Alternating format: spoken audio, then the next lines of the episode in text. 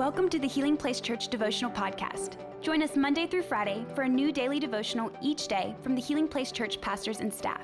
We hope this podcast will help you grow in your faith and will be a blessing and a resource to you as you pursue God daily.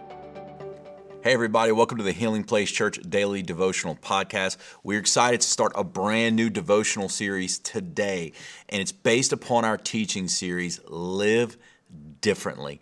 God has called each one of us as believers to live in this world, but not to live like this world. And so through the next few weeks, we're going to be looking at just how to do that. And so this whole week, we're actually going to be looking at Daniel chapter three. We're going to spend the whole week in Daniel chapter three looking at the story of the three Hebrew boys, uh, Shadrach, Meshach, and Abednego. Verse one says this. It says, "Then King Nebuchadnezzar made a gold statue ninety feet tall and nine feet wide, and he set it up on the plain of Dura in the province of Babylon.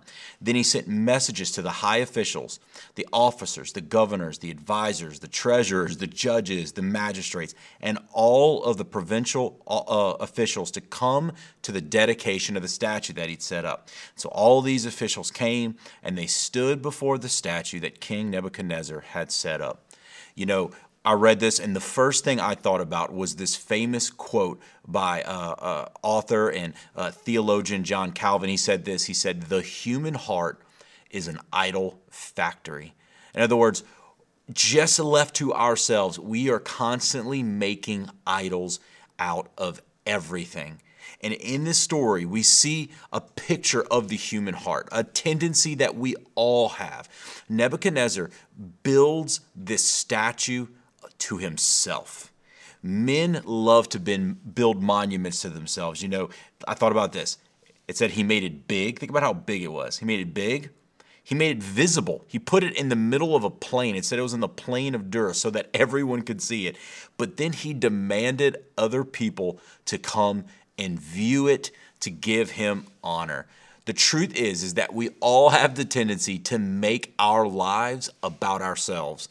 And then not only that, we want other people in our lives to center around us as well, right? You know, I thought about it like this. You know, sometimes me and my wife will be in a conversation after work, just kind of talking about the day. And, you know, we'll kind of be going back and forth. And one of the things she always says to me, she's like, no matter what we're talking about, somehow you always swing that conversation back around to yourself. And it's true. I do it. It's like we'll be having a conversation and I'll just look for a way to interject and kind of turn the conversation, start talking about myself. And, you know, and God's always challenged me, hey, it's not about you.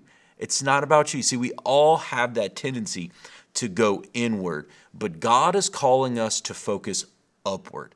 You see, we have two choices in life, and you have two choices today. We can either build a monument to ourselves or a memorial to God. When you look throughout Scripture, what you see is God's people either going one of two directions. They're either building these monuments to themselves to, to get attention so that people could come and give them praise and glory and honor, or building memorials to the things that God has done. So as we start off this Live Differently series, our challenge is this. If you're going to live different, if you're going to be different, you can't live for yourself. You can't look inward. You have to look upward. So I want you to do this.